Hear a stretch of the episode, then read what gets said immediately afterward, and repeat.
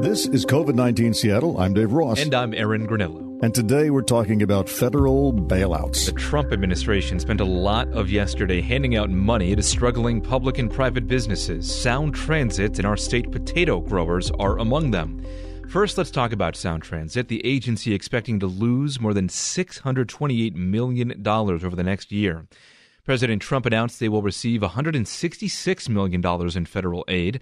President tweeted that the money will help keep the transit system open and operational, helping get people to work or make necessary trips. And he says these funds help replace lost fare revenue.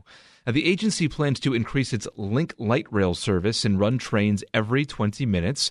They paused fare collection for now, but will start up again uh, in just a few weeks now, here on June 1st. This crisis hit in the middle of a massive light rail expansion from Northgate into Seattle and from Seattle out to the Microsoft's campus. Is this still going to be needed? I would think so. Yes. We're certainly hoping that Seattle goes back to growing the way it uh, has. And the Microsoft campus is a pretty significant uh, employment center. And uh, I don't think that the city is going to lose a lot of population. So, given that you can't build well, I guess you could, but we won't. A third bridge across Lake Washington. you got to squeeze more capacity out of the present one. So I, think that the uh, East Link extension is going to be pretty important. I just moved across Lake Washington uh, recently, actually. So I take the uh, I 90 into work every day, and I still see those workers out there every morning. Uh, so I, I don't know. I mean, the work has been going on uh, nonstop. I mean, since the pandemic. So uh, I guess any extra money will will help with those efforts out there. I'm looking forward to that quick ride downtown, Aaron. All right. Also, by the way, President Trump dedicated 16 billion dollars to farmers and ranchers impacted by the pandemic. Now, these payments are limited to $250,000 per farm, which might sound like a lot, but for a farm that will barely keep the lights on, you're not even keeping them whole. You're trying to keep them solvent. You're trying to trying to give them options so that they can live to fight another day. That's Kam Quarles. He is CEO of the National Potato Council. He told the Ag Information Network it's a nice first step, but his growers, including about 250 farms in Washington, We'll need a lot more to survive the downturn. We're going to need substantially more resources, both for direct payments for growers as well as um, surplus commodity buys to get this product that's all clogged up in the pipeline out so supply and demand can start to balance. Two weeks ago, the USDA pledged to buy $50 million in surplus potatoes. Quarles says the need is six times that just to clear the surplus. He is now estimating there is an oversupply of one and a half billion pounds of potatoes. What to do with all those potatoes, Dave? Yeah, I have to wonder why all those people who love eating French fries at the fast food restaurants, and I assume this is where the surplus comes from, are not just making their own French fries at home with the same number of potatoes. Because we started doing that. You know, when you, my go to breakfast now is potato chips, homemade drenched in bacon grease. Whoa. So what you do is you make the bacon, right? You end up with about what a half inch of grease in the pan, depending on how much you make. You throw that out? No. You take a potato, you thin slice it with a nice sharp knife, and you you fry it.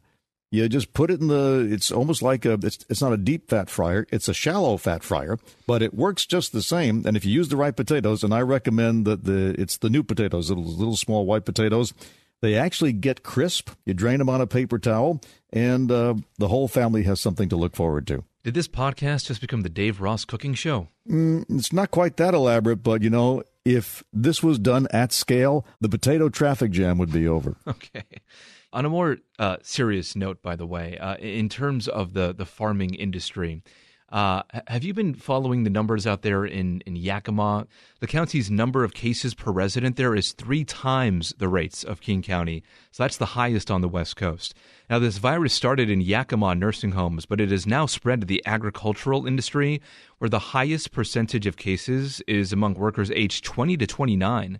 In Yakima, two thirds of the jobs there are considered essential, and they require hands on in person work. Edgar Franks is the political director for Familias Unidas por la Justicia. Many of their coworkers have already become infected and sick. They're afraid that in their workplace, they might become sick and bring the virus home and infect their families. So many workers are striking, and they want safety measures in these plants from cleaning to social distancing procedures and hazard pay. Which makes sense. You don't want to go to work and come home sick. I don't think the employers want that either. And the uh, the question is, can you continue to do the work and keep the workers safe at the same time? Because apparently, because they work in close quarters and live in close quarters. Yeah, and I think you know one of the the issues that I, I think it was Danny Westneat had a column in the Seattle Times today, sort of talking about how you know we we say we're all in this together, um, but the situation out there sort of proves that that's not really the case. Where we're telling agricultural workers to kind of you know fall on the sword for us and say, hey, you go back to work. Where you know some of the people more who are well off in in King County are told to to shelter indoors. You can work from home. Where there, it's you know your essential work, and you kind of put your lives at, at risk out there. Right, but we know how to protect people.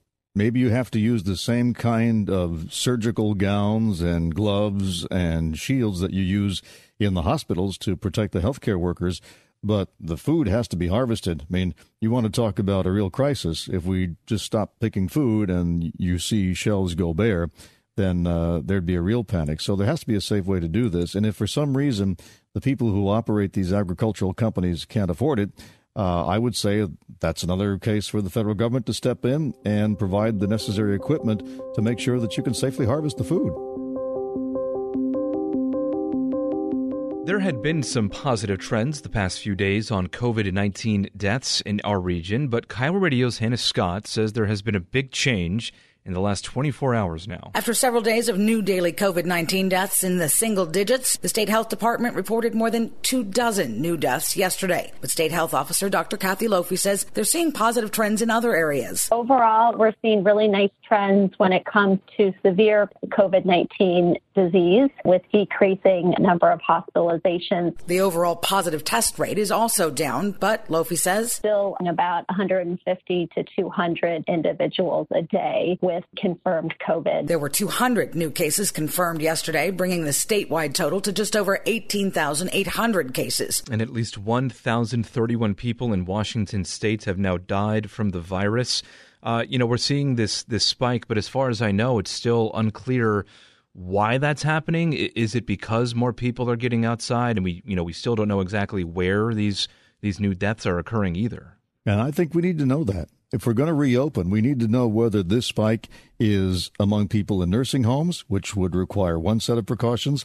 Is it about people who are working in meat packing plants, which require another set of precautions? Or is it actually from people who are congregating in community gatherings or holding unauthorized church services? The, the numbers, Aaron, themselves are no longer sufficient to tell us what we know, which is – how is the virus being transmitted now? Yeah. This also kind of jibes a little bit with the IHME, uh, the uh, University of Washington, the Health Metrics Evaluation. You know, they had said as mobility was going to be on the rise, they adjusted their numbers to say that there would be more deaths around the country.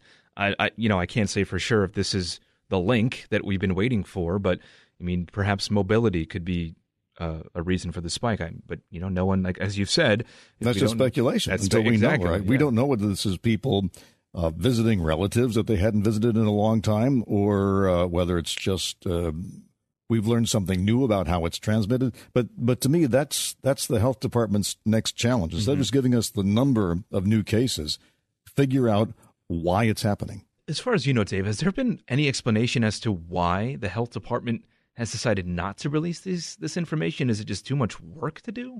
Well, maybe. I know they just started the tracking process, but um, that it seems to me is what those trackers are there for. Mm-hmm. The idea that we're we're going to just wait and wait and wait until it drops to zero that was the original intent. But um, those models, as you point out, have changed. We'd have been open by now if those original models had held true. They were all pointing to like uh, May 1st uh, yeah. through May 8th. I mean, it's a, this has become a moving target. The governor knows he can't keep it closed forever. I don't think he wants to because he wants state revenue, state revenue to start coming in too. So um, that's why it's even more important to find out why these cases are happening. Yeah. And just uh, you know, another note, by the way, yesterday the governor did open the door for ten more counties around the state to reopen, but they have to meet these certain guidelines. So uh, it is fewer than 10 cases per 100,000 over a 14 day period. Uh, I think that, that puts King County well off the mark uh, of meeting that because we have a you know a population of I think two and a quarter million people out here, mm-hmm. so that would have to be you know 225 cases or fewer uh, over a two week period. I think the last couple of weeks we've had something like 800 in in King County. But that raises the question: How do you determine a new case? Is that mm-hmm. because of additional testing? Right. Is there more testing going on in some counties than others? Because if that's the only way they're doing it, as opposed to people actually presenting themselves to the hospital with symptoms, it's almost like you're being penalized mm-hmm. for doing more testing. Right. And that's that's one of the big criticisms of this whole reopening process is that the people are saying that we keep moving the goalpost, right? I mean, the if the first goal was to not overwhelm the hospital system, well, it seems like we have reached that goal. And, and now it's like, okay, what are we waiting for? What is the next data point? The governor keeps pointing to, you know, 10 or 12 different data points that he wants to uh, have sort of all be in, in conjunction with one another before he can reopen. But uh, I don't know. I mean, it's it's it's becoming a little bit frustrating, I think, for a lot of people. Time to ask the question. Send out the questionnaire to people who test positive and say, where were you? Uh, what were you doing? And also tell us what the standard is. Is it compared to the number of tests being done in a particular area? And if it turns out that the cases track the tests, that says one thing. If it turns out that the cases are independent of the tests, then that means something else.